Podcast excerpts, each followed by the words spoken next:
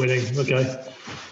Right then, here we go. Uh, I think I'll start by apologising for last week and our pathetic attempts at uh, having a conversation as normal human beings. So next, last week didn't go out because it was dog shit. This week, we thought we would up our game. So we have here Alex from Stoic Conditioning. So Stoic are um, probably the premier fitness training app in the U K. Certainly, uh, that's our opinion. They're in our circle of trust. They're good people. You know, you can trust us. We're good guys. We don't lie to you. Um, yeah. So we thought we'd get Alex here today and we'd have a good, good chat to him, and then we'll get to some questions and stuff later. So good morning. Oh, I should probably say we've got Ben here. Ben wasn't going to turn up, but he's here. So everyone will breathe a sigh of relief. I'll be honest with you. I didn't, I didn't, I didn't know it was going to be about fitness. And I, and as you've noticed, I'm having dairy milk buttons for breakfast. So it's basically a full house today. So we've got Alex as the guest, Ben's here, Luke's here, and Nick's here. So fucking hell, have, have we done well? Okay, so welcome, Alex. How you doing, mate? Yeah, good, man. Thank you for having me on. Yeah, no problem, dude. Yeah. It's uh, it's been a long time coming. I was just saying to you off earlier, it's been a long time coming. So I think that the best way of doing this, it's probably if you give us a, a bit of background about Stoic, and then we'll just fucking flow from there, dude. We've got a few topics to, to hit. For sure, man. Um, yeah, so uh, my business partner and I, who is still serving, so I will uh, attempt to not refer to him by name throughout all of this, but may drop it anyway. Um, yeah. Stoic was set up kind of five years ago now. Uh, well, actually nearly six years ago, really, the, the concept of it. Um, where we thought through kind of like the, the current training, and, you know, a lot of people were coming to my business partner about um, training programs, because he was uh, at university studying uh, sports and exercise science, and kind of just saw that there was obviously like a lot of discord between the current research, what he was like looking at and, uh, and training, and how things were going in kind of like the sports science field, and even just like professional sports. And then that latency, that lag between kind of what is being proven, disproven, you know, uh, and mm-hmm. seen as like really, really good training, and then kind of like this lag period between that and then what's implemented uh, within the military. So it was kind of created uh, almost as like a passion piece to really like help the immediate people around him. And then uh, it just kind of grew from there, and he brought me on board as uh like the head coach and like business partner, and we've just grown it from there, because yeah, it's uh it's definitely a passion piece for both of us, training wise, mm-hmm. and then uh being able to help people and and kind of modify things, and, you know, push out like the platform. And then we've got an upcoming app as well, which we're pretty stoked about, mm-hmm. um which is hopefully just gonna like really streamline things for people and uh give them the best information to get their training done. Cool, man. So how do you actually know each other? Were you mates anyway? Yeah, we were mates before that. Um, it was a really funny uh, kind of meet story, I guess. Uh, we were just on a course together, and he was sat in front of me and the, on the row in front of me. Um, and I kind of like spied a tattoo underneath his uh, shirt and just tapped him on the shoulder. And I was like, are you uh, ex Royal Marine or a Royal Marine? And he was like, yeah. And I was like, cool, we're going to be friends. And I was just like, let's go and have a coffee together. And it just like, yeah, spiraled from there, really. And now he can't cool. take me. Uh, uh, yeah, I, th- I think I have to admit, I'm uh, I've, I'm the one that's pushed to get uh, you guys onto this podcast more than anything. I'm, I'm a bit of a fanboy. Um, I've, uh, I've I've seen your sort of programs online, and throughout my throughout my career, I've just been absolutely breaking myself and trying this program, that program. And um, I have actually been doing one of your programs. It's a strength program.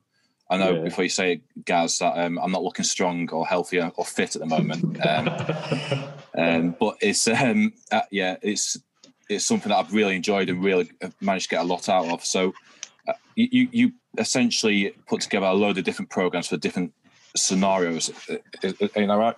That's it. Yeah, absolutely. So at current count, we've got, uh, I think we've got eight programs on the current platform, and I've Uh, we've been developing other programs for the uh, the new app that we're going to be releasing in the new year. Um, really, the first program was kind of like built around uh, Royal Marines and Royal Marine Commandos, and kind of the like their physicality and what they're going to be going through, not just on like their their um, testing courses and different courses throughout their career, but also just their day-to-day, you know, day-to-day thrashings that they get done. So it was kind of like built around that and really preparing people from grassroots to go into it, because I mean, one of the biggest things for, for any kind of course, basic training, anything like that, is the pre-training you do before it. Um, the body adapts a lot slower than, than people think, and they don't give it enough time to adapt to certain like heavy stimuluses. So that was really kind of the, the starting block. And then from there, yeah, we've developed um, a couple of different courses, couple, couple of different cycles, like our, uh, our strength cycle and our conditioning cycle. Um, we always say those are kind of the programs that you want to run year round if you've, uh, yeah, if you want to improve on those, or if your opportunities, I always label it. If you've got mm-hmm. opportunities in strength, then run the strength cycle.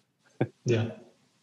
So, okay. so the, yeah, the, the strength cycle, the one I'm doing at the moment, what I really like about it is you, it, it's based around the military life. So you can go to a crappy battle camp, um, or you can be going down to the local Pure Gym, or if you're on leave, or you can be going using a, a decent gym on, on your camp, um, and essentially put together a decent routine from that program with minimal equipment, but you still you still getting all the um, essentials in. So it's not just um, the you know the big compound exercise like the squatting and, and sort of deadlifts. You have put some of the essentials in there, like bicep curls. Yeah, um, which is, is yeah. key, um, and then a couple of times a week, a couple of times a week, yeah, which I enjoy. But you also put the um, the metcon, so the um, I suppose the mini sort of um, like CrossFit, although not CrossFit style, like, like mini fractions it, it, towards the end of the circuits, which uh, towards the program, um, which I, I really enjoy as well. Mm-hmm. Yeah, the um, so with the, those two cycles, the strength and the conditioning cycle, we've kind of. We label them as a strength biased or a strength emphasized program, but there's still a lot of conditioning work in it. And really, like, as you say, it's, um, it's CrossFit, but it's not CrossFit. I mean, CrossFit didn't reinvent the wheel. They just put things together in a really, really systematic and um, easy to follow way that, you know, has attracted a lot of uh, attention and following for all the good, re- all, all the right reasons, in my opinion. Mm-hmm. Um, but it's, it's just kind of that, you know, cover the basics, cover the strength, cover unilateral work. Don't get too, you know, shoehorned into one aspect of training. Um, don't try and specialize in one aspect of training. Just, you know, especially with our, our demographic and the guys that we're trying to help out, it is that kind of uh, being a, a generalist or a, a special generalist is kind of how we think of it. So you've got to be very, very good at a lot of different things, much like a, a you know, you could even liken it to a CrossFit Games athlete, just with way more um, endurance on carrying objects over long distances. Mm-hmm. Um, yeah, so it's uh, those Metcon pieces are very much uh, energy system, like time domains. So I always enjoy programming those and putting myself through them quite a lot as well. Well, this step, I mean, that the little point you ended on there, it's like the the excellent thing about Stoic, I think, is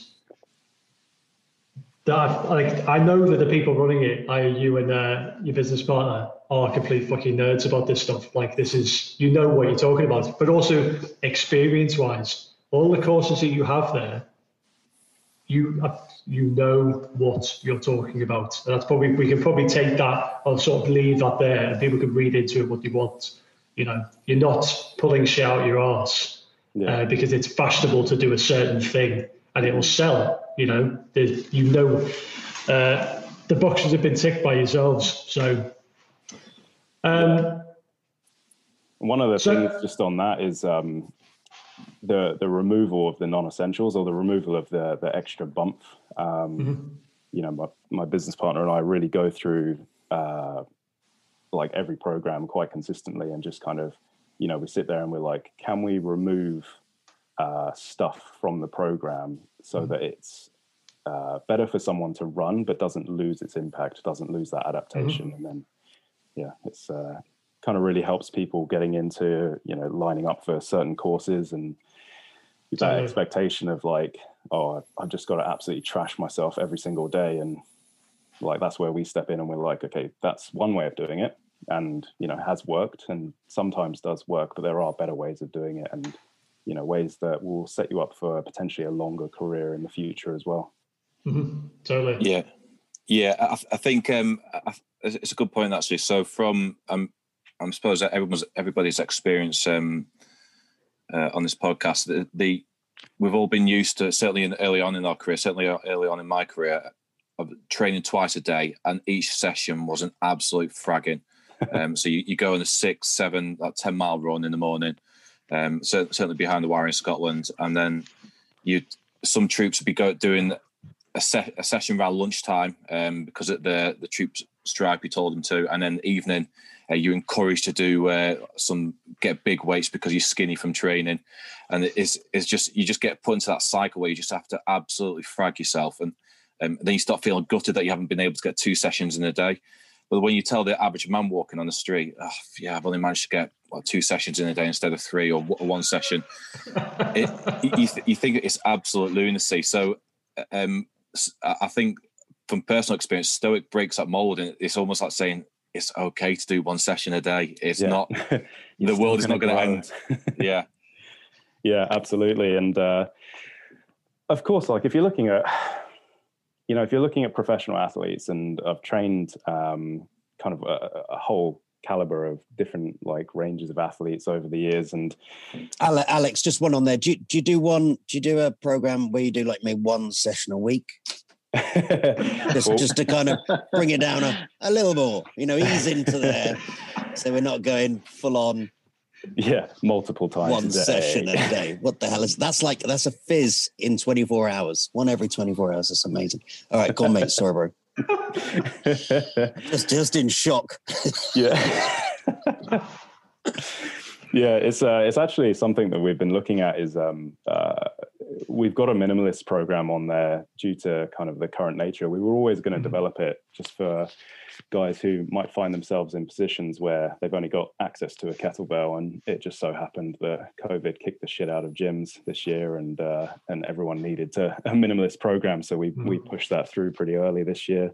Um, but yeah, actually, uh, we're, I was potentially looking at maybe designing like a longevity program as well for people who are coming out the back of um, the military, so kind of like getting into that uh, age group where yeah hitting sessions multiple times a day, and it's just it's a different kind of training program. It's a different uh training pattern that they need to adopt when you're you know when you've got knees that have seen better days, or you know you might not have the capacity to do certain movements, things like that. It's um it's actually a worthwhile program to to put together in terms of like it's, it would almost be like the fundamentals program, but just built out a little bit more specific to that demographic. So Well, the, um, I suppose in answer to your question, yeah, we, we're, we're, yeah. we're, we're getting well, there. well, I mean, for the, pl- the place that I just left, uh, they realised that a lot of us were, um, we we joined the regiment quite late.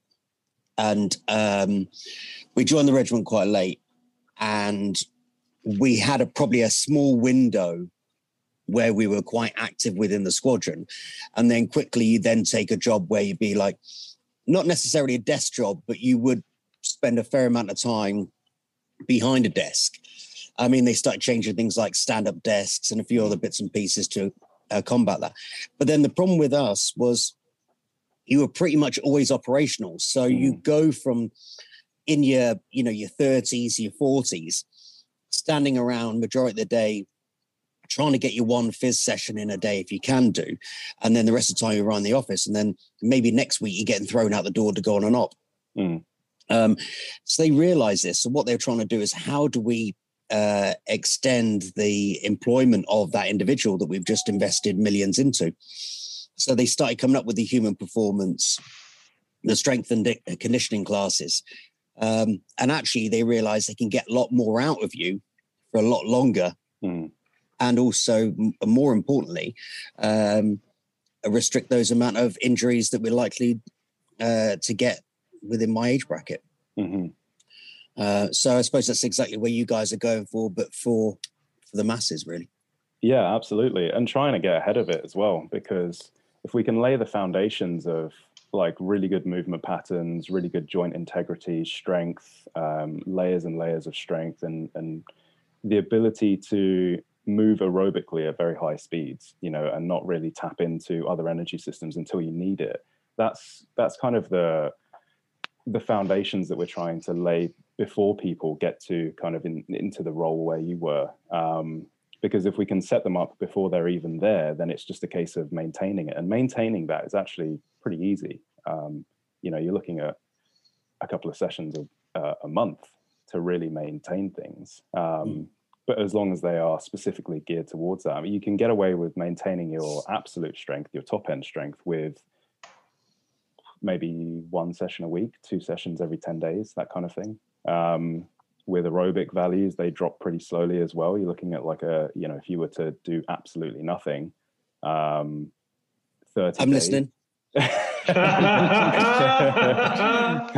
is getting into the meat and veg. But so, you're, so you're saying I can do one session a month. uh.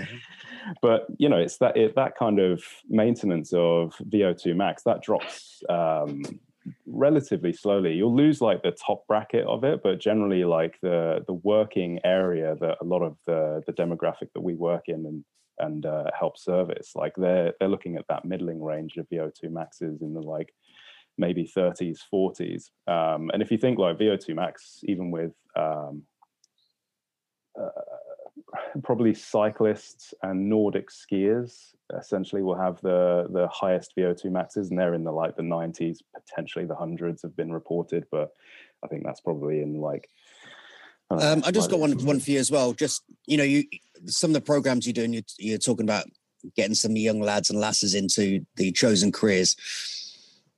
I know for me, my body type, I I was aerobic fit. Mm. I, I played a lot of rugby. I was a back.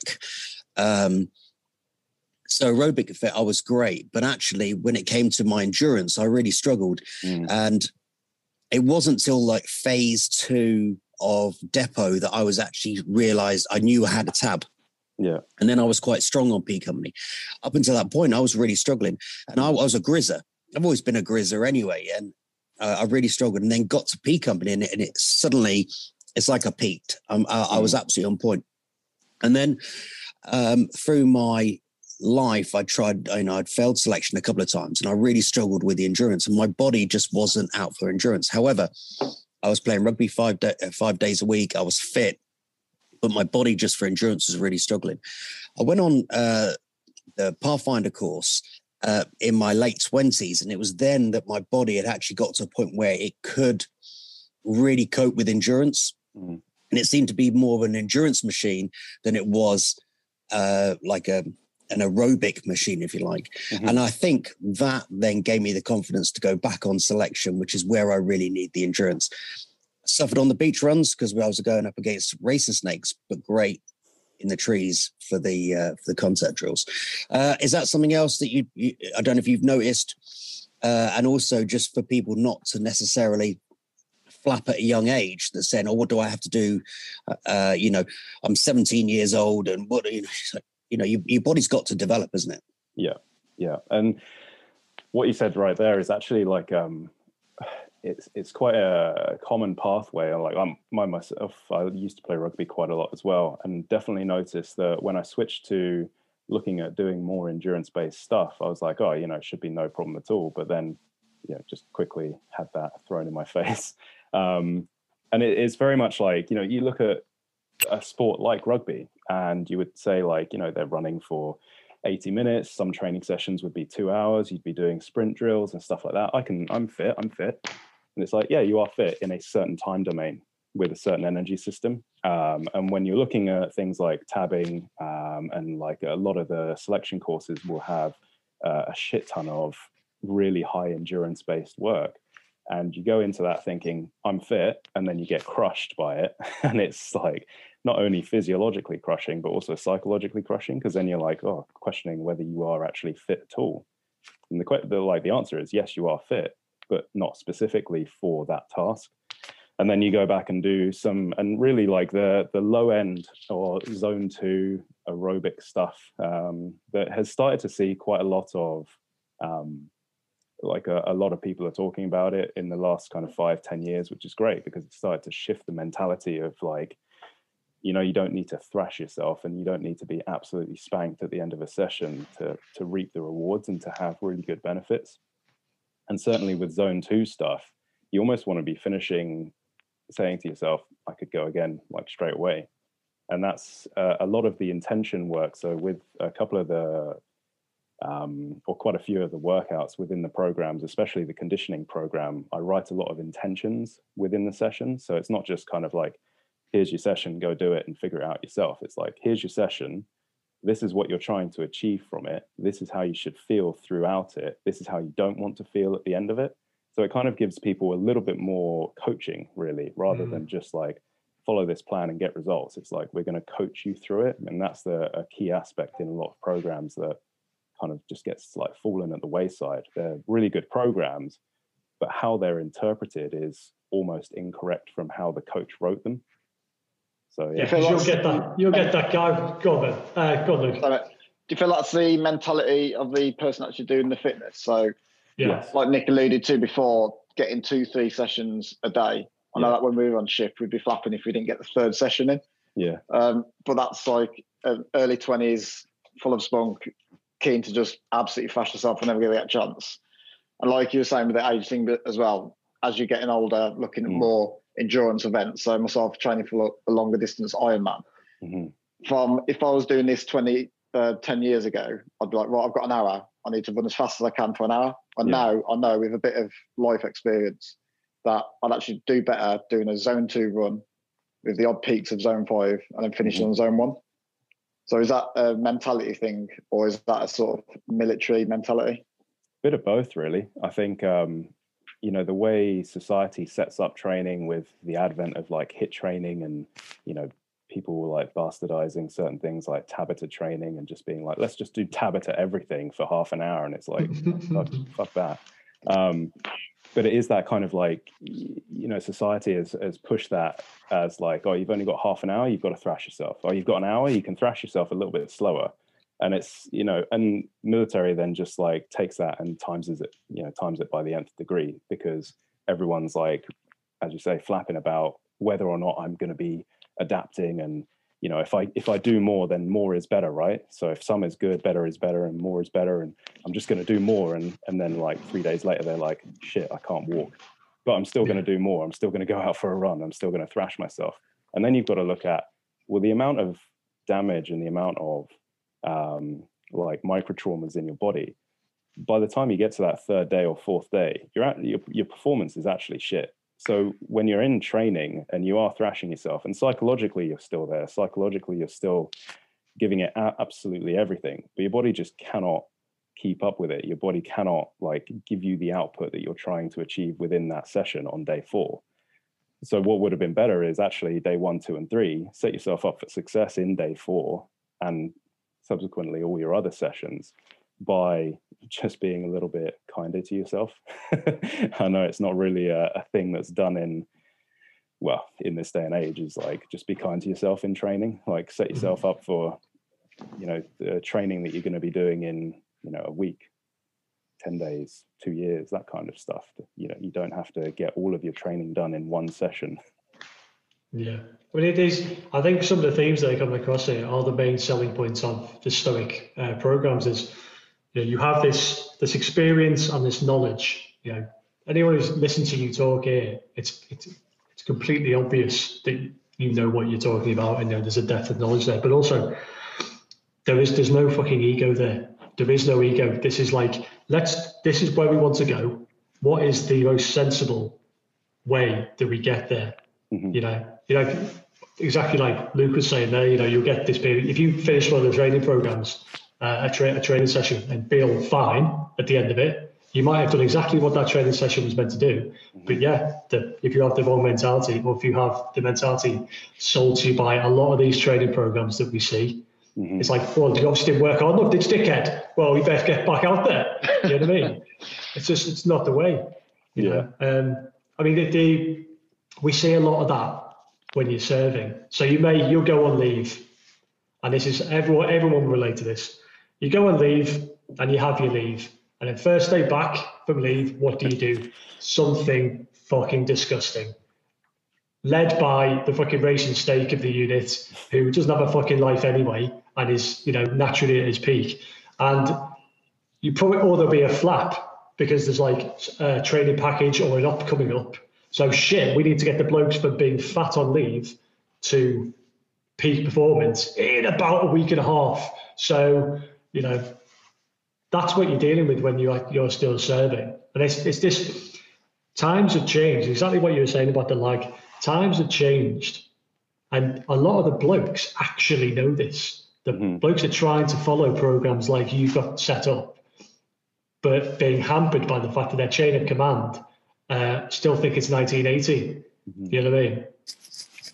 If, yeah, you look yeah. at the gym, if you look at how the gyms are now, I mean, even from, I know I only joined like ten years ago, I know you and Ben like joined like fucking what, fifty years ago or something like that, but the state, oh, of the, the state of the gyms now compared to what oh. they were, they've gone to like some big sort of like commercial machines, dumbbells, and you walk in now and there's like hardly any machines. It's yeah. all very like functional fitness. So it does seem like the military have finally started going, actually, we need to start looking after the blokes.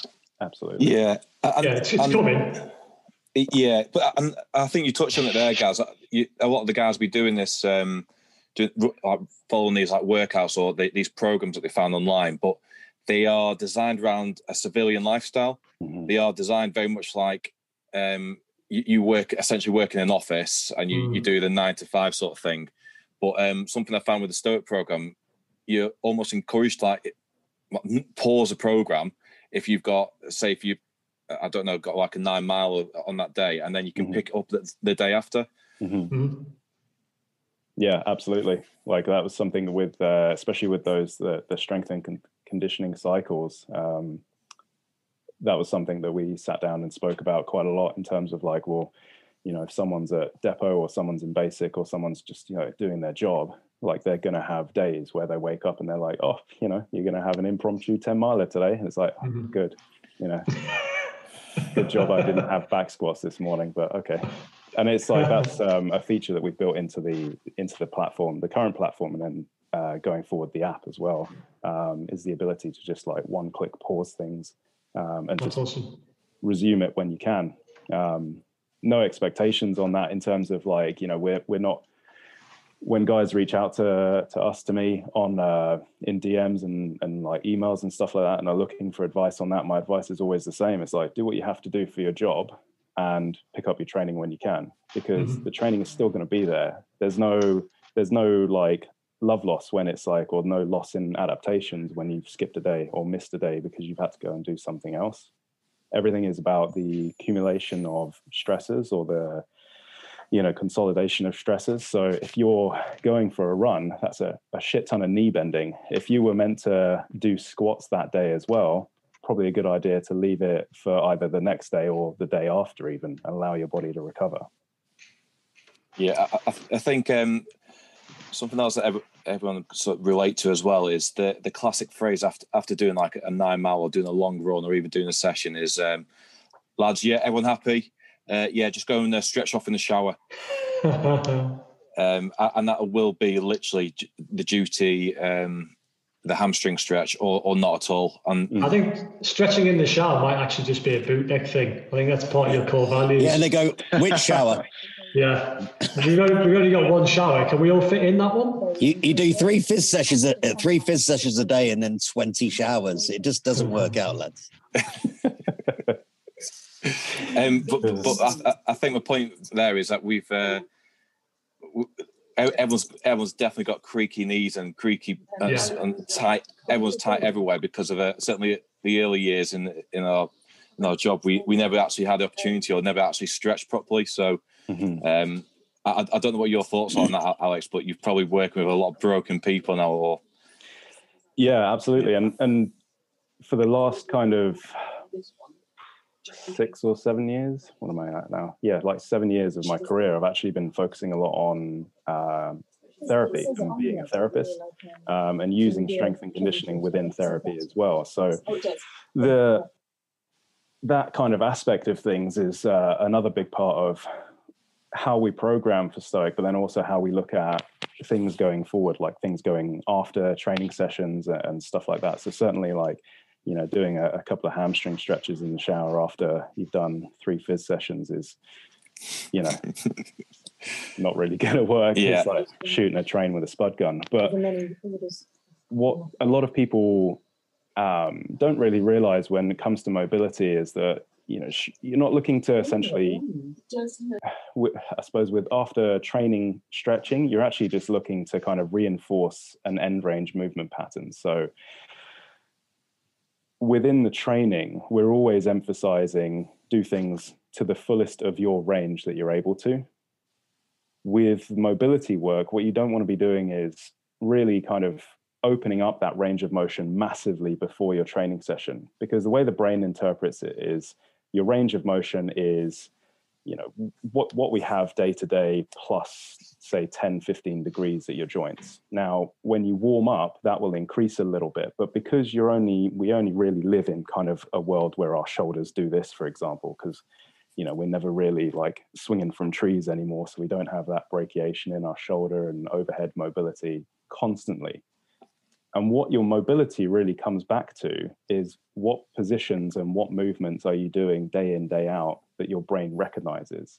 If you don't move your arm overhead a lot of times throughout your week, your brain will be like, hey, because it's a, a really awesome energy saving machine, your brain, and it will see that you're not moving your arm over your head or bending your knee to its fullest extent. And it will be like, hey, you don't want to use that range of motion? No problem. I will not let you use it. And then after a while, it will start to bring your range of motion and, and decrease your mobility if you don't use it. So mobility is a big case of if you don't use it, you lose it. Like that's that's the easiest way to sum up mobility. So certainly after after training, that's a prime time because your body's super warm. It's gone through a range of motion, like it's gone through tons of ranges of motion in your training, depending on what you've been doing. So that's the key time to be like, okay, what ranges did I not use? Was I doing a lot of running where, you know, your hips, your knees, your lower body are being used quite a lot?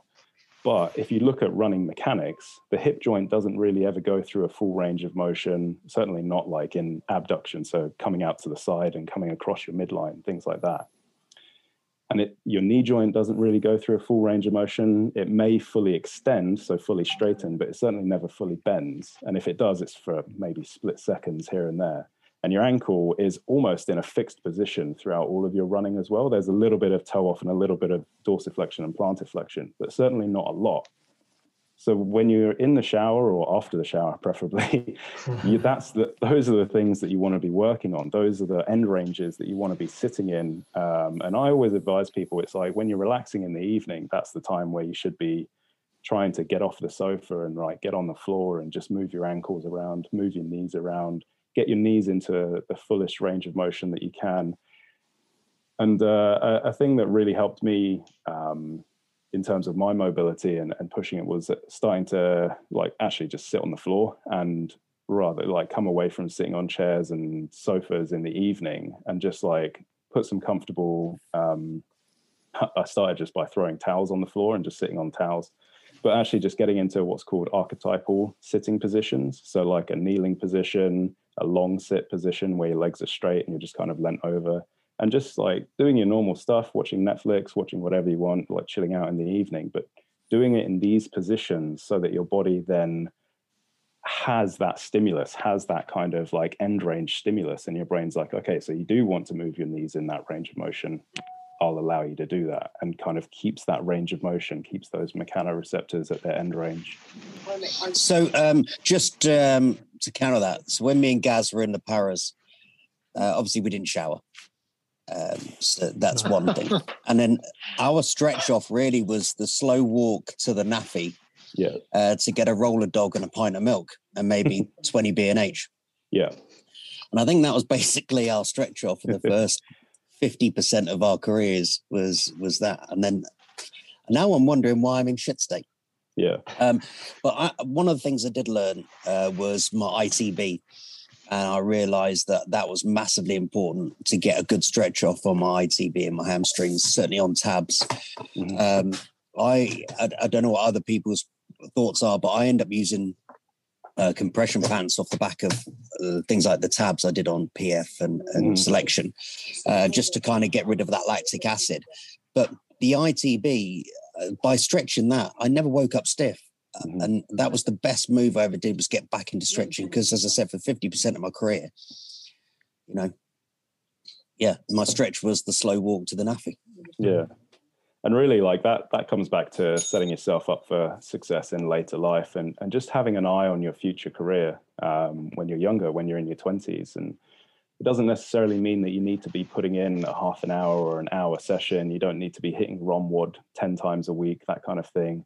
Um, it's good. Like ROMWOD's great, you know, mobility's great, yoga's great, stretching's great, but it's not necessary. You don't necessarily have to hit that to maintain or even improve your mobility. What you need to be doing is asking your body to actually move into these positions on a daily basis. And that could be as simple as, you know, just a, a couple of minutes stretching here and there. So actually, like with the, the new app that we're bringing out, we've got a whole mobility section built into it, which will layer off the back of training and just give you one or two things to do every day that will just really help maintain your body's mobility in the long term. And we're not looking to make you into an, you know, an Olympic gymnast overnight or within one week of the session. R I is, you know, potentially you're going to be running it for a month, two months, three months going on. That's where we want to start layering in those good habits where, you know, every day you're doing one or two things to really improve your mobility, but within your training as well, which is, you know, everyone's going to train. Everyone has the mentality to train. But if you were like, oh, you're going to do your training session and then you're going to stretch for thirty minutes afterwards, more often than not, I'd say ninety-nine percent of the cases, and certainly in my career as a therapist, it's like people just toss that out the window. They're like, I'm not going to stretch. I'm going to go and get a protein shake or a flapjack mm-hmm. or something like that. And then I'm going to walk and I'm going to go sit in my car. And then I'm going to wonder why I wake up in the morning pretty stiff. And you're going to wake up in the morning stiff anyway, because training will create that stimulus for you. But with the mobility section in the, you know, how I look at layering and mobility is like, what's the one thing that I can do today? What's one thing that I can do that's going to benefit me tomorrow, that's going to benefit me next week? And then you just make that a habit, make one thing, doing one thing a habit. That, that's interesting. I think um, there, we know um, we know we know a lot about your business partner's uh, background, his military background, um, but people are always keen to to know like, what gives you the right to tell us what to do. So I, I suppose it'd be quite interesting to know a bit more about um, about, about yourself, Alex, about, about your personal experiences. Yeah. Um, so yeah, I suppose how I got into strength, I've always been like a super active person, like everyone on here, right? Um, you know, have always done every sport under the sun that I could possibly do. Ben and Gaz laughing there. um, you know, I've always enjoyed uh, competing. I've always enjoyed doing sports for the sake of doing sports. Um, and when I was younger, my goal was to join the Royal Marines after university. So went off to university, um, had a really good rugby career as well. Um, that was also, that was kind of like my backup plan with things. um, and was studying sports and exercise science and kinesiology at university, and I broke my spine. Um, I had a pretty bad rugby accident, which left me in a pretty shit state for a long time. And it kind of made me reconsider things, because my original career pathways and what I wanted to do with my life, the doors were just slammed. Um, you know, the careers officer I was working with was just like, oh, back injury, eh? Okay. Um, that's going to be a no from us. And I just, at that time, I kind of just took it as face value. I was like, all right, I guess I'm just going to go and fuck myself, right? Um, And then rugby obviously was just like a bit of a no-go, especially when doctors are like, you're probably not going to walk properly again. Um, and certainly kiss goodbye to any kind of lifting career or anything like that. So after a little bit of like self-pitying and uh, that kind of like woe is me mentality, I was like, you know what, fuck this shit. I know quite a lot about the human body and I'm going to teach myself even more. Um, and I rehabbed myself using strength and conditioning more than anything, um, because I went to see couple of therapists, and again, it was that mentality of like writing someone off before you've even discovered who they are. And as a therapist, and you know, certainly as a like as medical professionals as well, it's more important to know the person that the illness, like who has an illness or an injury, rather than the injury that a person has, um, because mentality is uh, a huge point of injury recovery. Um, so yeah, uh, long story short, I rehabbed my spine and made myself a bit stronger. And then I was like, well, I want to get back into competing again. What's the sport or competition that's going to require the most amount of lower back trauma or strength? Uh, so I competed as a strongman for about four years um, because there's absolutely no way you can lift an Atlas stone without without using your lower back. Um, and then just kind of like got really big and strong, uh, enjoyed that. And then I was like, actually, I'm going to turn my sights on something else. So then really started working on endurance and uh, went into a body comp stage for a while because I was working in a gym in London that really focused on, it's probably the world's best body composition gym in the world. Um, so I worked with them for two years and then kind of got a bit, uh, didn't lose interest in strength and conditioning, but realized that everyone that was coming to me over the years and all the athletes that I'd seen um, and helped and stuff like that, everyone was coming with injury, not just physical injury, but also mental injuries, um, traumas, things like that, that plays into the body. So then that really kind of pushed me down the route of, okay, well, I'm going to look at all the different therapies that I can and all the like fringe therapies as well and see what works and put it through my lens of, you know, not just if it works, it works kind of anecdotal or, you know, um, placebo effect treatments. It's like, what actually works? What is scientifically proven? Uh, what's also working but hasn't quite been scientifically proven yet, because there's always a bit of lag there, um, and really combining that with strength and conditioning, because pretty much every therapy method, and I might catch some flack for this, pretty much, but uh, yeah, it's science. Pretty much every therapy method is a passive intervention. What you have to remember with the body is it's a very active thing. So if you are passively getting an intervention, a treatment therapy that is passive, as in something or someone is doing something to you, and there is no active component after the fact. So if you go and see a massage therapist and they rub you down and they're like, you're good to go, and you've gone to them for a specific injury, that intervention is going to make you feel better, but it's not necessarily going to fix the problem. And it's the same with everything. Physio, chiro, osteo, acupuncture, fucking everything. All of these are passive interventions. Um, and this is speaking from, like, I am a therapist as well. So I do these passive interventions.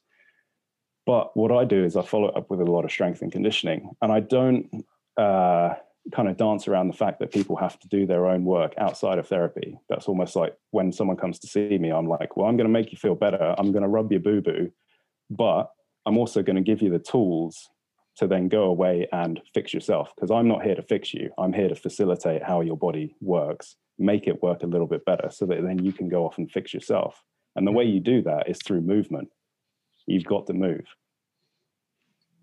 That's pretty interesting. Like, because I'm really glad, I didn't know any of that, but I'm really glad you said all of that, because that's exactly where people will go. Because people always assume that the people who are giving this advice out have a perfect scenario. We're like, well, I can't do that. That's, this guy is this. Yeah, well, actually, this guy has been down at zero and is, has been told you can't do this and has brought himself back.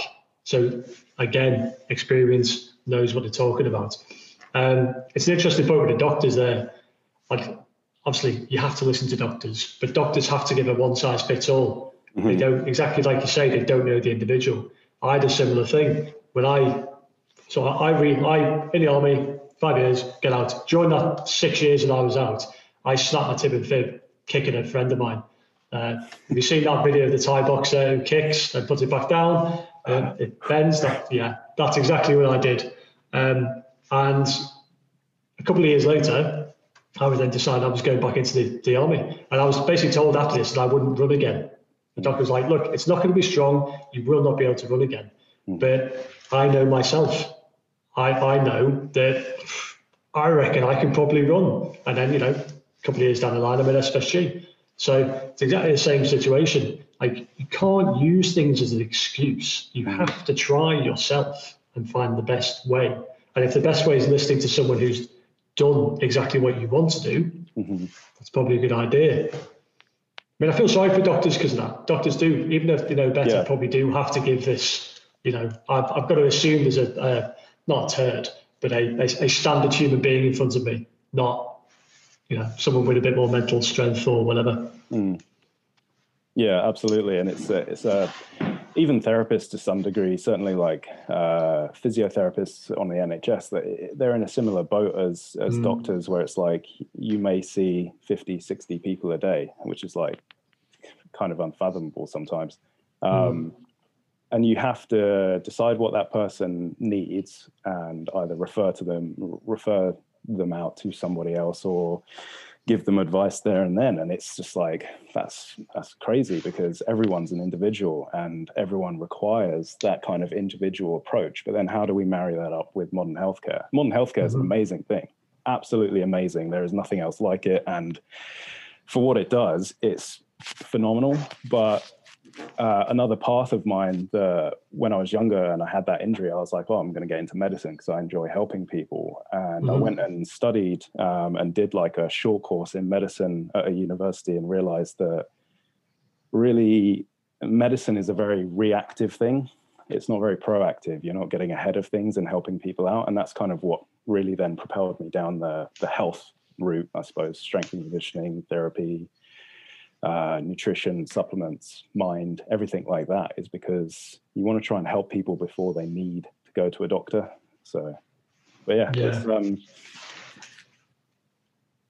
it's the same thing in kind of uh, the therapy world, where it's like you, you, you do need to kind of sit back and be like, this isn't a if A then B scenario with everyone who walks through the door. You know, you mm-hmm. need to really dig into the the past of somebody and really dig into their psychology and their mentality, and also ask them what they want to achieve.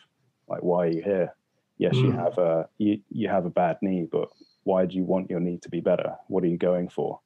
You know, that's yeah. those are the kind of questions that I think a fair a fair few therapists miss out on.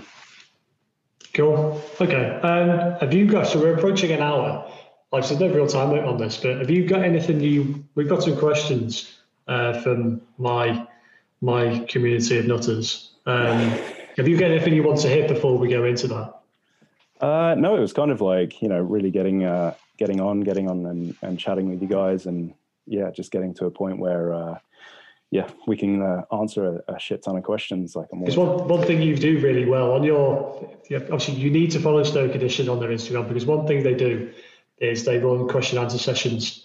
And uh, to be fair, I, I, I don't know how you do that, because you get the questions that you, the answers that you give to the questions are, they use every single uh, available character. You know, you get these essays back, and I, that you take the time to do that on these individual questions, I think is excellent. Mm. So even if you're not following one of your programs, obviously I would encourage that, but if you follow their um, Instagram, their social media, you will get so much benefit just from that. And to be frank, you're going to end up following one of their programs if you do that. Uh, like, I don't follow one of your programs, but I've been listening to this, and I've, I'm fucking sold. I've been sold. I was like, oh shit. I was like, I went deep into, when you were talking, I was in a trance listening to you. G- Gaz, yeah. just just, uh, just something I'm keen to find out for, from personal experience about the current situation we find ourselves in with this whole lockdown shite.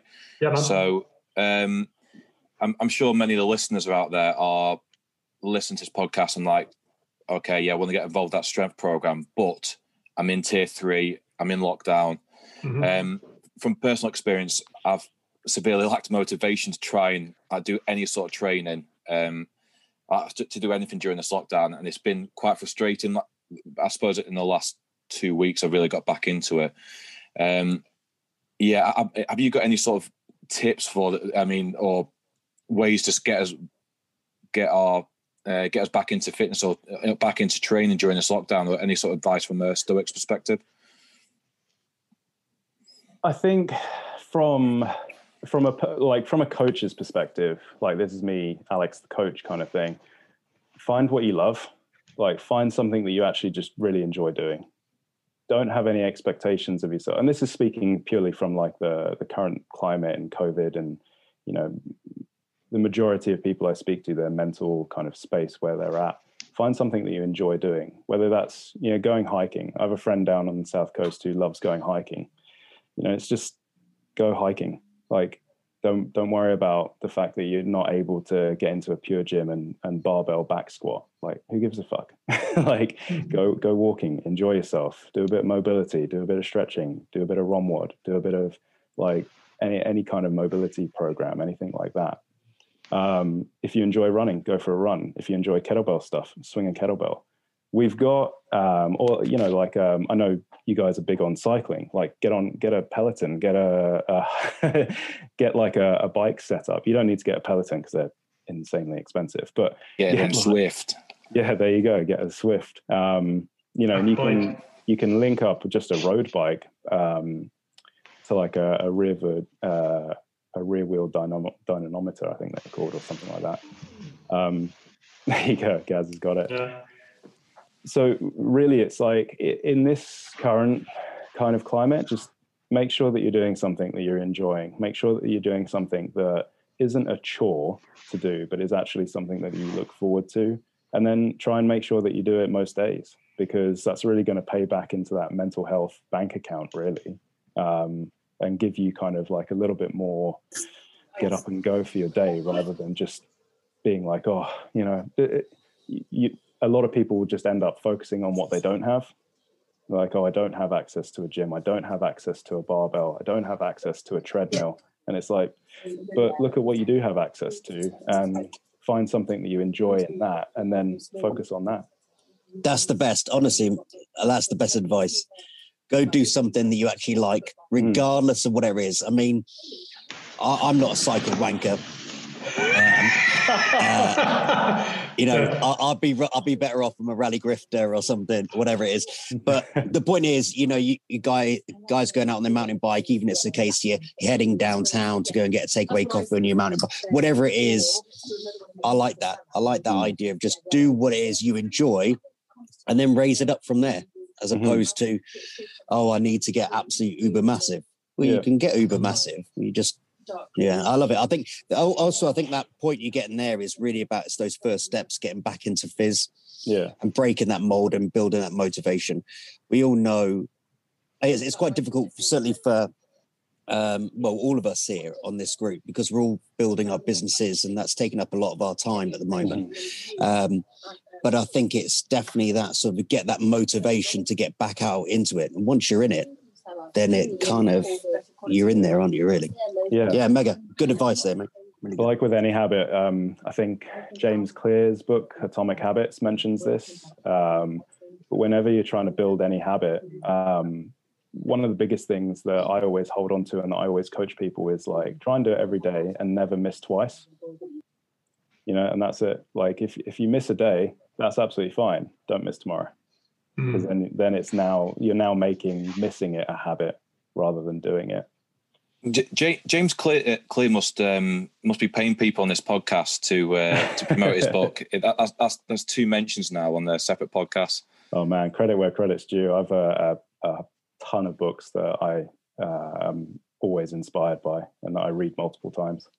Just send them to Luke. He really enjoys it when uh, you're trying to make when, when you're trying to make him like be, be be more professional or just trying to do something correctly, um, and without saying it directly to his face because it's just going to ru- ruin the real business relationship. But just send him books. Um, he, he enjoys that. Office office is turning into a library. I've gotten sick of fence of it now, especially when you get one that's like how to look younger.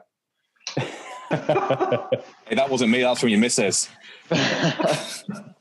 I'll forward it on to you, mate.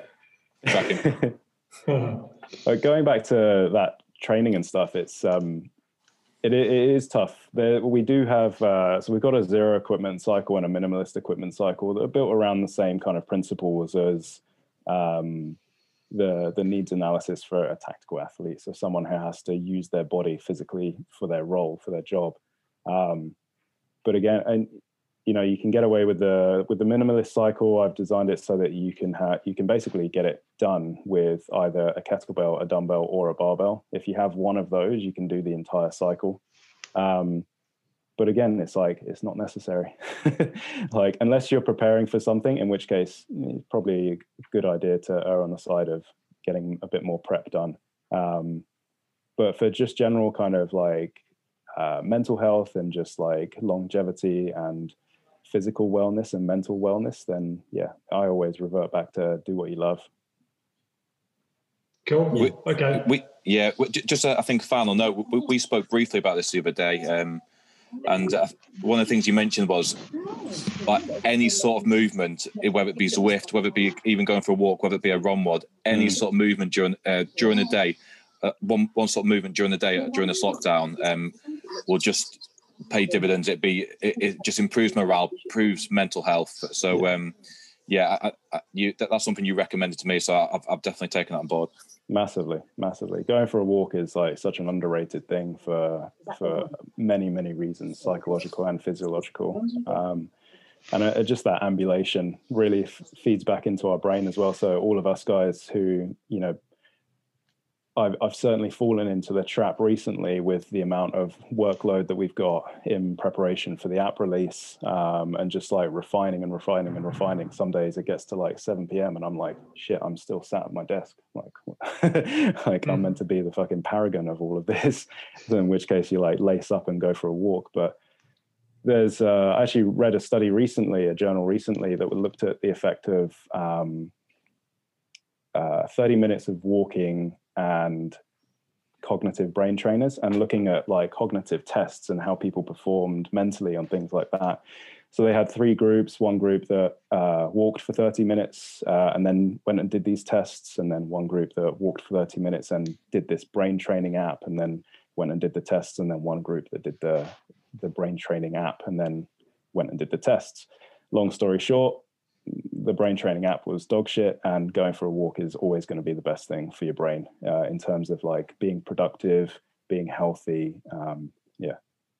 So go for a walk, get some movement done, do what you love, uh, and try not to be too serious about the rest. That's good advice. Not too serious. Yeah. It's a real world, isn't it? The other way, we've all got yeah. problems. Yeah. yeah. Okay. Do you want to do some questions? Yeah, go for uh, it. Okay, so let's have a look. I'll try and not answer with, it depends. Yeah, well, that's it, like, yeah, let's just go for it. Okay, so it's a guy called Bam Bam Matt. Uh, he says, you've got limited time, ten to fifteen minutes, to get what in. What's your go-to movement or what? Ooh. Mm. Again, that's a... It, it depends. depends. But he's, uh, quite a big, he's quite a big guy, and he does uh, Brazilian Jiu-Jitsu, I know that. So oh, beautiful, maybe. yeah. Um, again, it's kind of like, you got to look at what your priorities are, what your, what your personal passion is. Um, for me, if I were, if I walked into a gym and I was like, shit, I've got to be in and out of here in thirty minutes. What am I going to do? I might set up, uh, uh, a barbell squat and a, like a, a barbell press. And I will go from one to the other for twenty minutes doing three to five reps, and I'll just move. Like, I won't mm. crush myself with the weight selection. Um, I'll just move, like, I'll focus on a squat pattern. I'll focus on a press pattern. And then the next time I come to the gym, I might do a hinge pattern and a pull pattern. Um, really, just kind of like, if, if you're looking at it from a perspective of, like, what what movement can I do in the gym? Um, like, pick one of the, the movement patterns that we have, which are uh, squatting, hinging, um, pressing, pulling. Uh, depends on the nature of the art, of, of the course in question. Like I would say, in terms of timeline, everything at like how long to prepare for a course, or like the actual movements and stuff. Cool. Um, I would, I reckon he's probably talking about uh, movements. Yeah. I'd say for for the majority of courses, and a lot of people don't give the human body enough time to really adapt and evolve to to certain stimuluses. But for the majority of courses, anywhere between three and six months is good. For the heavier nature, longer duration courses, you maybe want to be preparing, or at least thinking about preparing, a year out. Um, mm-hmm. So that's your kind of timeline fixed. In terms of movements, really focus on your uh, ability to move in an aerobic capacity through all different uh, movement patterns, which means not only being able to run in zone two for up to ten hours, but also look at, you know, one thing that we do quite a lot in the conditioning program is I'll put together movement based, so things that involve like deadlifts, farmer's walks, burpees, pull-ups, but I'll say you have to maintain nasal breathing or a low heart rate throughout all of it. And that's really to emphasize that, you know, it's not just running that you want to be really, really efficient at. You want to be efficient at all of these movements. So kind of preparing that, and that that takes a while. That's the kind of the patient man's game when it comes to strength and conditioning. So yeah, I mean, you don't want to be doing one of these arduous courses and not taking it serious anyway, otherwise you're going to fucking fail regardless. Yeah. Um, I mean, the, the, the perfect answer to that is actually just do one of your programs, because, you know, that's going to that's gonna tick that box, isn't it? Um, okay, well, from, uh, I don't even know how this is pronounced, John nineteen eighty-nine, running downhill and uphill with weight, any tips? Ooh, yeah, go slow. Go slow with... Um... Go slow with the amount of weight that you're using and how you periodize that. Uh, a lot of the hill running that we program, I specifically program quite a long cool-off period from it, because mm-hmm. the amount of trauma that you get from running downhill in particular is super high. So then, you know, you won't find in the program that you'll do a lot of downhill running and then the next day you'll squat. You know, like mm-hmm. I, I, I won't do that. I'll give you kind of like a day or two at least off of that certain stimulus, um, because it does take a long time to recover from that. And a lot of people just think, well, it's just running with weight. But actually, if you look at the forces that are going through your body, they are insane. Exponential increases of force production and like ground reaction forces coming from downhill running. Mm-hmm. So I am uh, a heavy dude. If I was to then put on twenty kilograms or, you know, thirty kilograms and run downhill, the forces going through my knees are going to be like close to a thousand kilograms, um, which you can't train for in the gym. You can't, like, no one can back squat a thousand kilograms. No one can back squat half that, right? Actually, yeah.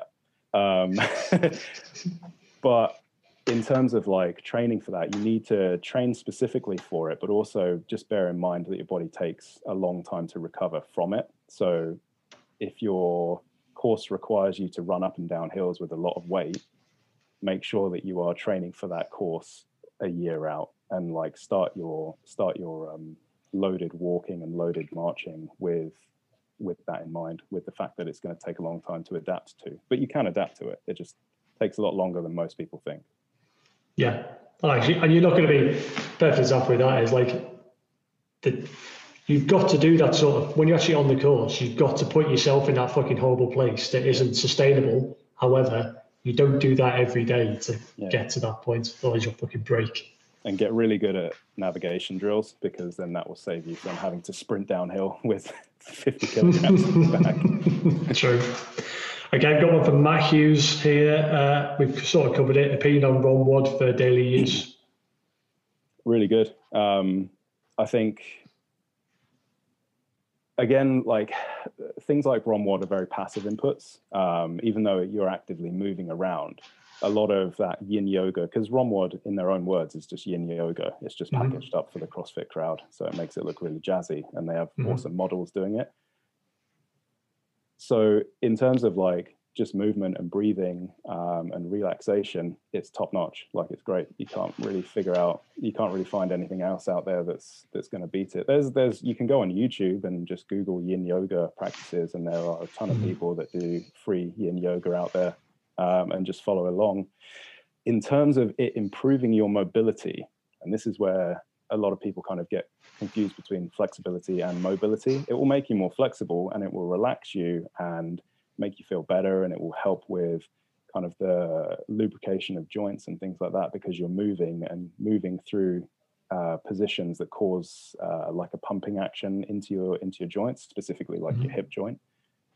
But improving that end range mobility requires holding those positions and being a little bit more active. So, you know, I'd still say, yeah, if you if you enjoy doing it, do it.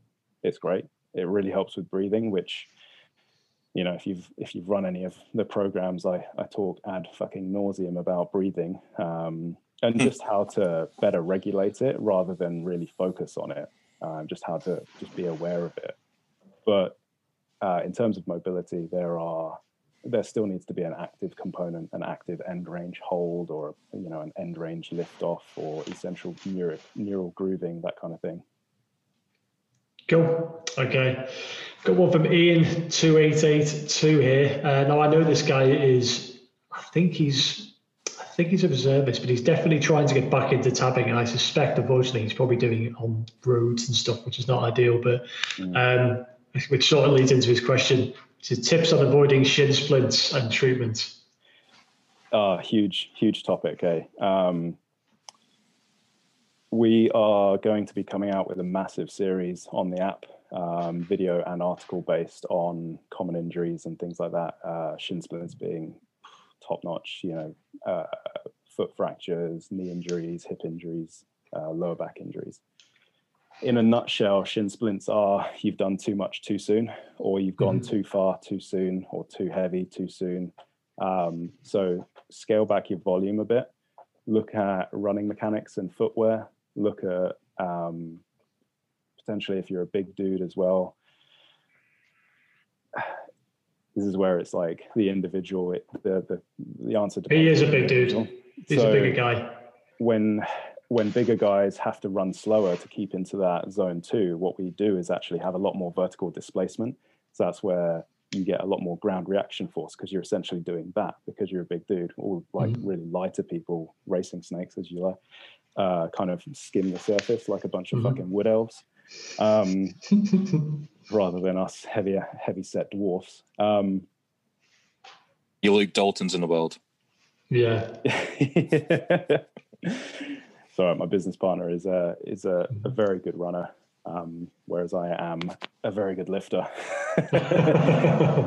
um, but we we dabble. Oh, in, yeah, we dabble in each other's realms.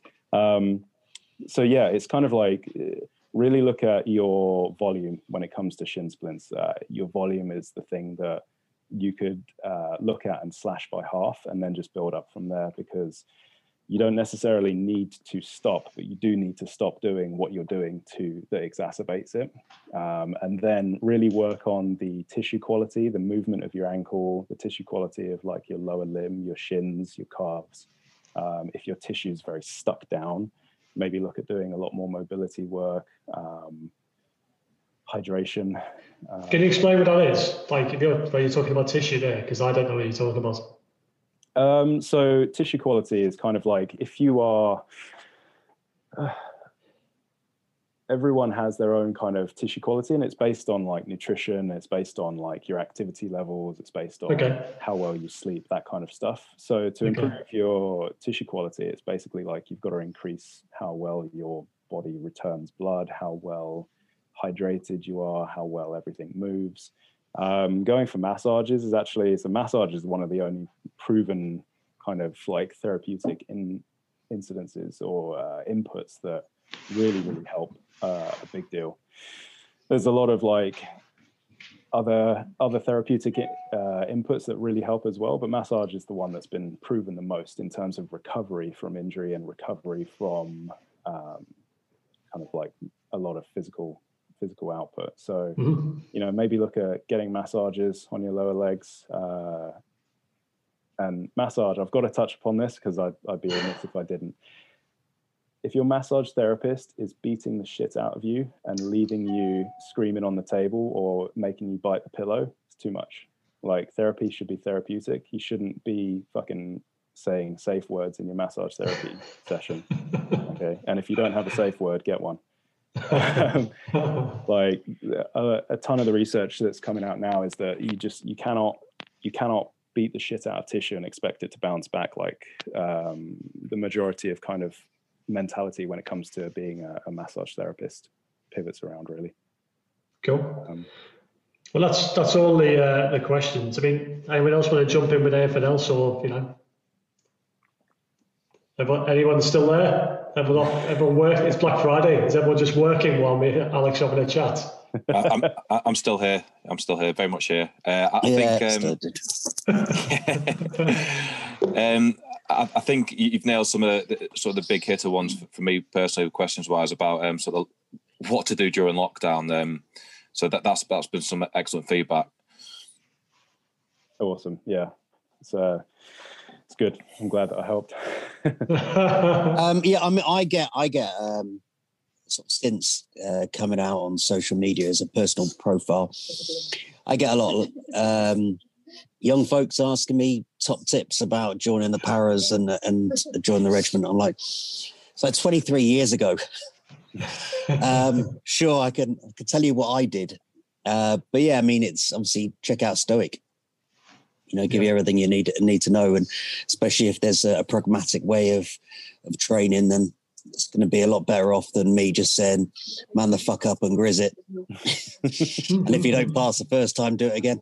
Yeah, there's a certain aspect of like, or a certain necessity within our demographic or the demographic that we that we serve, where your mental toughness does need to be there, your mental resiliency, and you know, dropping those two terms is a whole other podcast unto itself. Um, okay, exactly. Yeah, and you you are your actions, aren't you? So it's well, and, and a lot of this is personal responsibility. I'll just throw that one in there.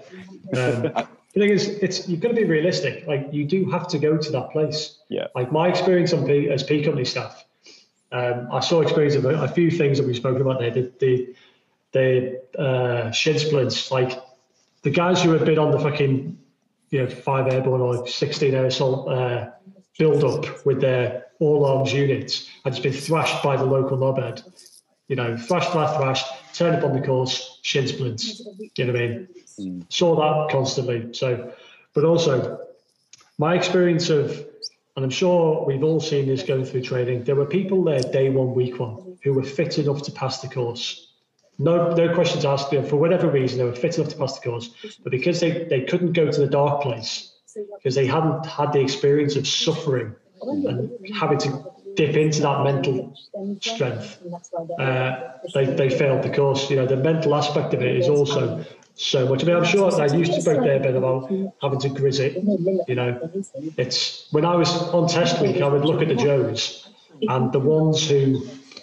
Uh, had absolutely scraped the fizz all the way through, tended to do better overall than the race and state type people who find everything easy. So you do have to have that in your head, but you've got to be sensible at how you do it. Yeah, so have you, have you got Loose Women on in the background? It's Ben. Ben has his like whole room of women in the background constantly. I thought, I thought we were the new, new Loose Women. That's how it's feeling. The last few podcasts, it's felt like Loose Women. Uh, less bitching. Cool. Well, um, I suppose we can wrap up then. We've done about an hour there. Are you happy enough, Alex? I mean, I, like I said, I am literally going to go off, and I'm not just saying this. I am literally going to go off this and sign up for the app because, uh, yeah, you've, you've kind of sold me, which is a good thing, I think. Bec- become a fanboy with me, Gaz. I will do. Well, you know. We've all got our bikes as well, apart from Ben. Uh, Ben likes motorbikes. Like for, con- for context, Ben feels left out on the WhatsApp group that we're on. Ben feels a bit left out because we're constantly sending each other pictures of our fucking Zwift. Not, not really, mate. No. I see, you, I see you guys on the road as sport. As...